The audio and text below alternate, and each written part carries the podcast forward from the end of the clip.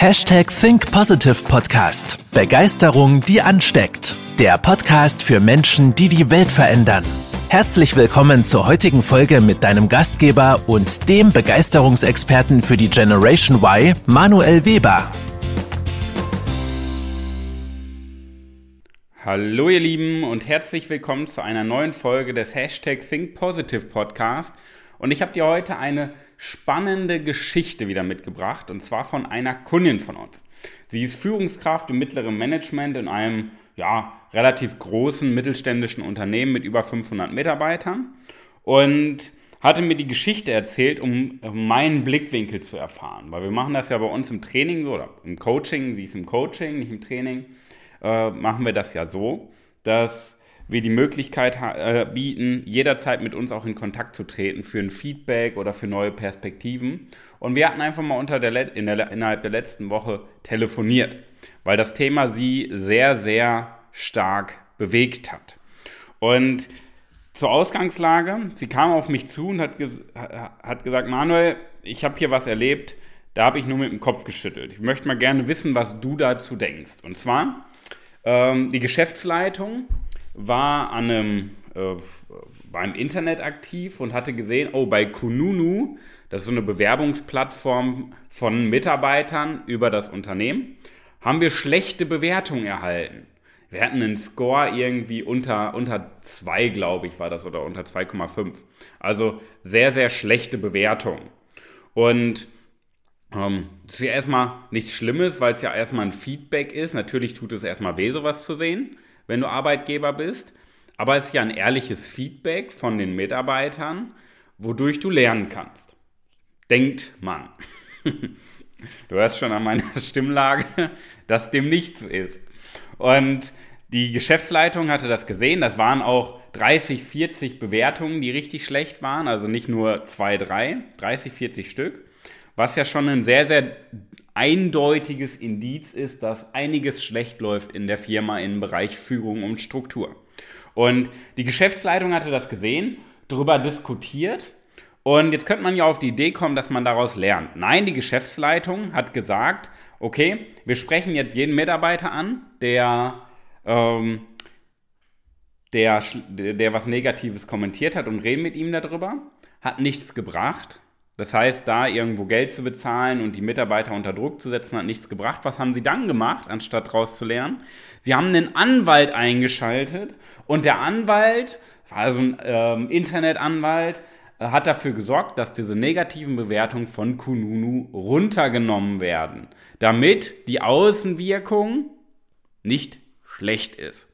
Und ich hatte die Geschichte gehört und dachte mir, ach du Scheiße, auf gut Deutsch gesagt, was läuft da an Führung falsch? Weil es doch nur darum geht, wir hatten ja auch schon mal die Grundbedürfnisse hier im Podcast, Anerkennung und Bedeutung.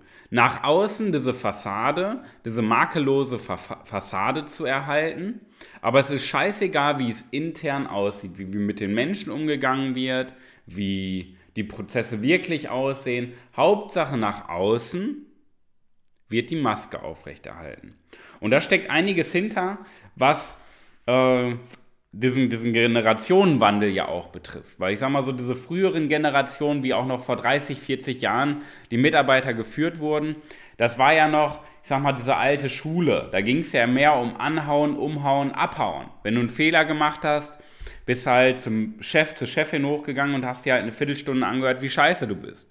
Warum? Weil diese eine Person im Unternehmen das ganze Unternehmen geleitet hat. Diese, diese, ja, diese Führungspersönlichkeit mit, mit der Strahlkraft. Das funktioniert ja heute nicht mehr. Heute ist ja viel mitarbeiterzentrierter. Das heißt, es wird geschaut, dass es den Mitarbeitern gut geht. So. Das heißt, mit dieser alten Führung, mit dieser alten Denkweise, wie wir ja auch in dieser Geschäftsleitung gerade in dem Beispiel gesehen haben, kommt man nicht weit. Weil im Endeffekt möchte ich dir mal so ein paar Gedanken aus meiner Perspektive mitgeben. Da steckt natürlich eine Menge hinter. Alleine über diese eine Geschichte könnte ich ein Viertagesseminar machen, welche Fehler dahinter stecken und was man besser machen kann.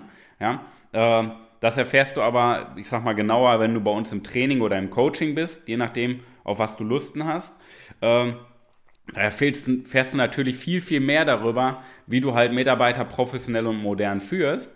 Aber drei Gedanken möchte ich dir erstmal mitgeben. Ja?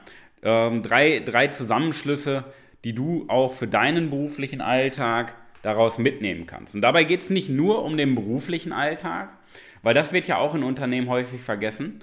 Wir sind der gleiche Mensch im Beruf wie im Privatleben.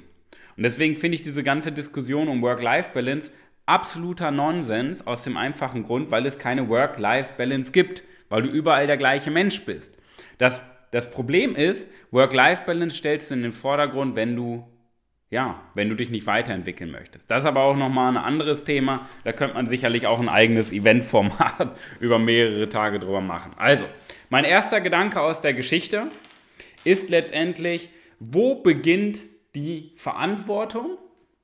Und vor allen Dingen, das Wichtige ist, wo endet die Verantwortung? Weil nur weil ich äh, Führungskraft bin, nur weil ich Geschäftsführung bin, egal welchen Titel oder irgendein C-Level, bedeutet ja nicht, nur weil ich den Titel habe, dass ich am Ende des Tages zum Ende hin die Verantwortung abgeben kann. Weil wenn ich zu 99% Verantwortung übernehme, übernehme ich zu 0% Verantwortung. Weil nur ab 100% übernimmst du ja Verantwortung. Alles davor ist Verantwortung abgeben. Weil du kannst ja, das ist ja so das klassische Beispiel, Du kannst ja in 99 von 100 Fällen wirklich gut mit deinen Mitarbeitern umgehen zum Beispiel. Wenn du es aber einmal richtig verkackst, weil du in diesem einen Mal nicht da bist, ist diese komplette Vertrauensbasis weggebrochen. Das heißt, Verantwortung ist erstmal 100 von 100 Fälle. Und du musst nicht immer ähm, alles perfekt machen. Darum geht es nicht. Es geht vielmehr darum, was ist unsere Antwort. Und das hängt mit unseren Emotionen zusammen, mit Denkmustern. Und wenn wir die nicht hinterfragen, dann werden wir ganz, ganz vielen Menschen vor den Kopf stoßen und sie verletzen. Was glaubst du, wie sich die Mitarbeiter fühlen in dem Unternehmen aus dem Beispiel? Die werden noch schlechter gelaunt sein, noch frustrierter sein. Früher oder später werden sie entweder nochmal eine Bewertung schreiben oder das Unternehmen verlassen. Und dann wird wieder geklagt, dass, ja, dass wir keine neuen Leute bekommen. Ja, wenn du so mit deinen Menschen, Mitarbeitern umgehst, bekommst du auch keine neuen Mitarbeiter. Das ist der Punkt. Weil im Endeffekt ist ja die Welt vor unseren Augen nur ein Spiegel unserer Welt im Inneren. Okay? Das heißt, die handelnden Personen aus dieser Geschichte von unserer Kundin, was glaubst du, wie die mit sich selber umgehen? Glaubst du, dass die ehrlich zu sich selber sind? Glaubst du, dass die positiv und wertschätzend mit sich selber umgehen? Das ist eher der Leistungsgedanke dahinter, weil es darum geht, nach außen alles schön aussehen zu lassen. Hauptsache, andere sehen, dass es gut läuft. Ja, da fehlt es an Selbstwert. Weil wenn du Selbstwert hast, übernimmst du die Verantwortung auch in dem letzten Prozent. Das ist der erste Gedanke. Verantwortung beginnt bei uns, in 100 von 100 Fällen. Und damit ist eben nicht die Perfektion gemeint, alles ähm, korrekt zu machen, sondern damit ist gemeint, welche Antwort hast du auf die Umstände. Weil wir haben ja nicht immer Einfluss auf alles, was passiert.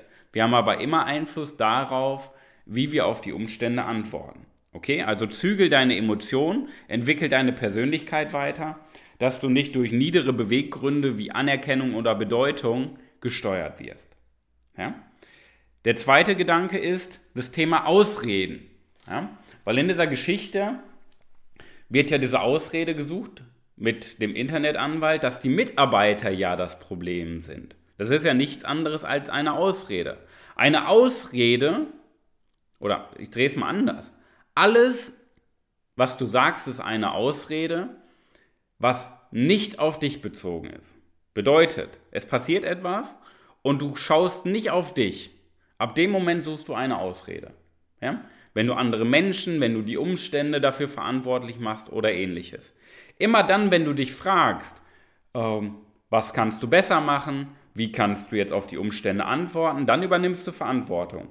Dann bist du ein Vorbild, wenn du bei dir suchst. Immer dann, wenn die Umstände oder andere Menschen verantwortlich sind für das, was passiert ist oder für das, was passiert, suchst du eine Ausrede. Und Menschen orientieren sich nicht an dem, was wir sagen. Menschen orientieren sich an dem, was wir tun, an unserem Verhalten. Und das macht ja ein Vorbild aus. Ein Vorbild reflektiert sein Verhalten und nicht seine Gedanken. Das ist ein ganz, ganz großer Unterschied. Ja? Weil wenn du deine Gedanken äh, reflektierst, ist das ja schön und gut, weil die meisten ja positiv denken. Sonst wärst du nicht in der Position. Der Punkt ist aber, was, was vergessen wird, das Verhalten und das Denken ist meistens konträr zueinander, wegen den Glaubenssätzen, wegen den unterbewussten äh, Mustern, die wir abgespeichert haben. Das heißt, das, was wir wirklich denken und wovon wir wirklich überzeugt sind, spiegelt sich in unserem Verhalten wieder, nicht in unserem Denken. Okay? Also, wenn du ein Vorbild bist oder sein möchtest, reflektiere auf eine ehrliche Art und Weise dein Handeln und nicht dein Denken. Und der dritte Gedanke, den ich dir mitgeben möchte, Menschen sind nicht so, wie sie sind. Ja? Also ein Mensch ist einfach nicht so. Wenn ein Mensch negativ ist, ist er nicht negativ. Er wurde so gemacht. Wenn ein Mensch positiv ist, ist er nicht so, sondern er wurde so gemacht. Das ist immer eine Mischung. Natürlich gehört immer ein Teil Eigenverantwortung mit dazu, weil wenn du ein positiv denkender Mensch bist, dann arbeitest du auch weiter daran, positiv zu denken. Und wenn du ein negativ denkender Mensch bist, dann hast du auch die Entscheidung getroffen, alles negativ zu sehen. Das hängt aber nicht mit den Genen zusammen, sondern immer mit dem Bereich Führung. Weil du kannst jeden Menschen auf diesem Planeten, auch wenn er noch so negativ ist, weiterentwickeln. Das heißt nicht, dass du jeden dazu bringst, äh, richtig gut zu sein. Ja? Weil manchmal haben wir ja auch einfach diesen Zeitfaktor. Ich hatte auch mal einen Mitarbeiter, ähm, schon ein paar Jahre her, enormes Potenzial gehabt, der hat sich toll entwickelt. Das Problem war am Ende des Tages, dass die Entwicklung nicht ausgereicht hat. Das heißt, er hätte viel weiter sein müssen im Endeffekt für seinen Job. Und das ist ja okay. Das haben wir dann ganz transparent auch kommuniziert untereinander. Der Punkt ist, natürlich habe ich an ihn geglaubt, an das Potenzial. Aber es hätte sicherlich noch ein, anderthalb Jahre gedauert, um ihn auf das Level zu bringen, was er zum damaligen Zeitpunkt, wo wir uns getrennt hatten, schon hätte sein müssen. Und jetzt ist halt die Frage, ob du halt noch anderthalb Jahre Zeit hast, ähm, als Unternehmen oder als Team jemanden mitzuschleppen, der in seinem Verhalten eben doch ab und zu negativ denkt und das Team mit runterzieht. Das ist dann einfach nur eine ganz transparente Kommunikation. Aber grundsätzlich, der erste Gedanke ist ja, und das haben wir ja auch gemacht, wir haben ihn weiterentwickelt, weil wir an das Gute im Menschen glauben. Und das ist der Punkt. Konzentrierst du dich bei deinem Gegenüber auf die Fehler oder auf das Gute. Jetzt kommt ja der spannende Punkt aus dieser Geschichte, die ich eben erzählt habe. Worauf hat sich die Geschäftsleitung konzentriert? Auf das Schlechte. Oh, diese undankbaren Idioten könnten ja zum Beispiel Gedanken dahinter gewesen sein. Wir zahlen ihnen jeden Monat das Gehalt, die kommen hier nur hin, machen Dienst nach Vorschrift, aber nicht mehr. Ähm, verlangen auch noch und dann schreiben sie noch negative Bewertungen. Das ist ja eine Sauerei. Ja, alles schön und gut, aber letztendlich sind die Gedanken, die du über deine Mitarbeiter hast, eben genau der Auslöser, warum deine Mitarbeiter so sind, wie sie sind. Wenn deine Mitarbeiter absolute Granaten sind, die Verantwortung übernehmen und Begeisterung ins Unternehmen bringen, dann ist das ein Spiegelbild deiner Gedanken als Führungskraft, als Verantwortlicher. That's it. Ja? Es ist immer, die äußere Welt ist ein Spiegel unserer inneren Welt. Und Menschen sind eben nicht so, wie sie sind. Sie werden durch unsere Gedanken und dementsprechend unser Verhalten so geformt. Und das ist der letzte Gedanke, den ich dir mitgeben möchte. Ja? Weil in dieser Geschichte, da stecken so unglaublich viele Fehler drin. Deswegen nutzen wir diese, diese Story mal als Mindset-Folge, ja? was wirklich Verantwortung bedeutet und ich hoffe, du konntest einige Punkte daraus mitnehmen für deinen Alltag, wenn du schon in einer Führungsposition bist. Ja? Ähm, also Führungsposition heißt ja dann zum Beispiel auch, entweder du hast Mitarbeiter, dann kannst du es direkt anwenden, oder du hast äh, keine Mitarbeiter, aber bist verantwortlich für Gewinn oder einen bestimmten Kundenbereich. Dann bist du auch eine Führungskraft, weil du Verantwortung übernimmst. Dann kannst du es aber auf dich selber beziehen logischerweise. Wie viel Verantwortung übernimmst du wirklich in der Tiefe? Und wenn du noch gar nicht in der Führungsposition bist oder in der Verantwortungsposition, dann kannst du hier schon mal ganz viel daraus lernen, wie du als Angestellter, als einfacher Angestellter agieren kannst. Okay? Weil am Ende des Tages, du hörst diesen Podcast ja nicht umsonst. Du hörst diesen Podcast, weil du dich weiterentwickeln möchtest. Weil du im Endeffekt merkst, in dir steckt mehr als 9 to 5. Ja? Und ich glaube, das ist der Weg, an den du weiter glauben kannst, weil du früher oder später, wenn du diesen Podcast weiterhörst oder dann vertiefende Angebote bei uns annimmst oder einfach mal ein Beratungsgespräch bei uns buchst, weil du dann merkst, welches Potenzial wirklich in dir steckt und welcher Karriereweg noch vor dir liegt. In diesem Sinne, nimm aber erstmal die, die drei Inspirationen mit. Ich glaube, das ist schon eine Menge wert. Und in diesem Sinne, ich wünsche dir die beste Woche deines Lebens. Pass auf dich auf, dein Manuel. Das war's mit der heutigen Podcast-Folge des Hashtag Think Podcasts. Jetzt bist du dran. Starte mit deiner Begeisterung für ein Leben vor dem Tod und sprich mit uns in einem 30-minütigen Begeisterungsgespräch. Wir zeigen dir, wie du das Thema der Podcast-Folge umsetzt und deine Performance im Berufs- und Privatleben erhöhst. Folge uns auch auf Instagram und Facebook. Wir freuen uns auf dich.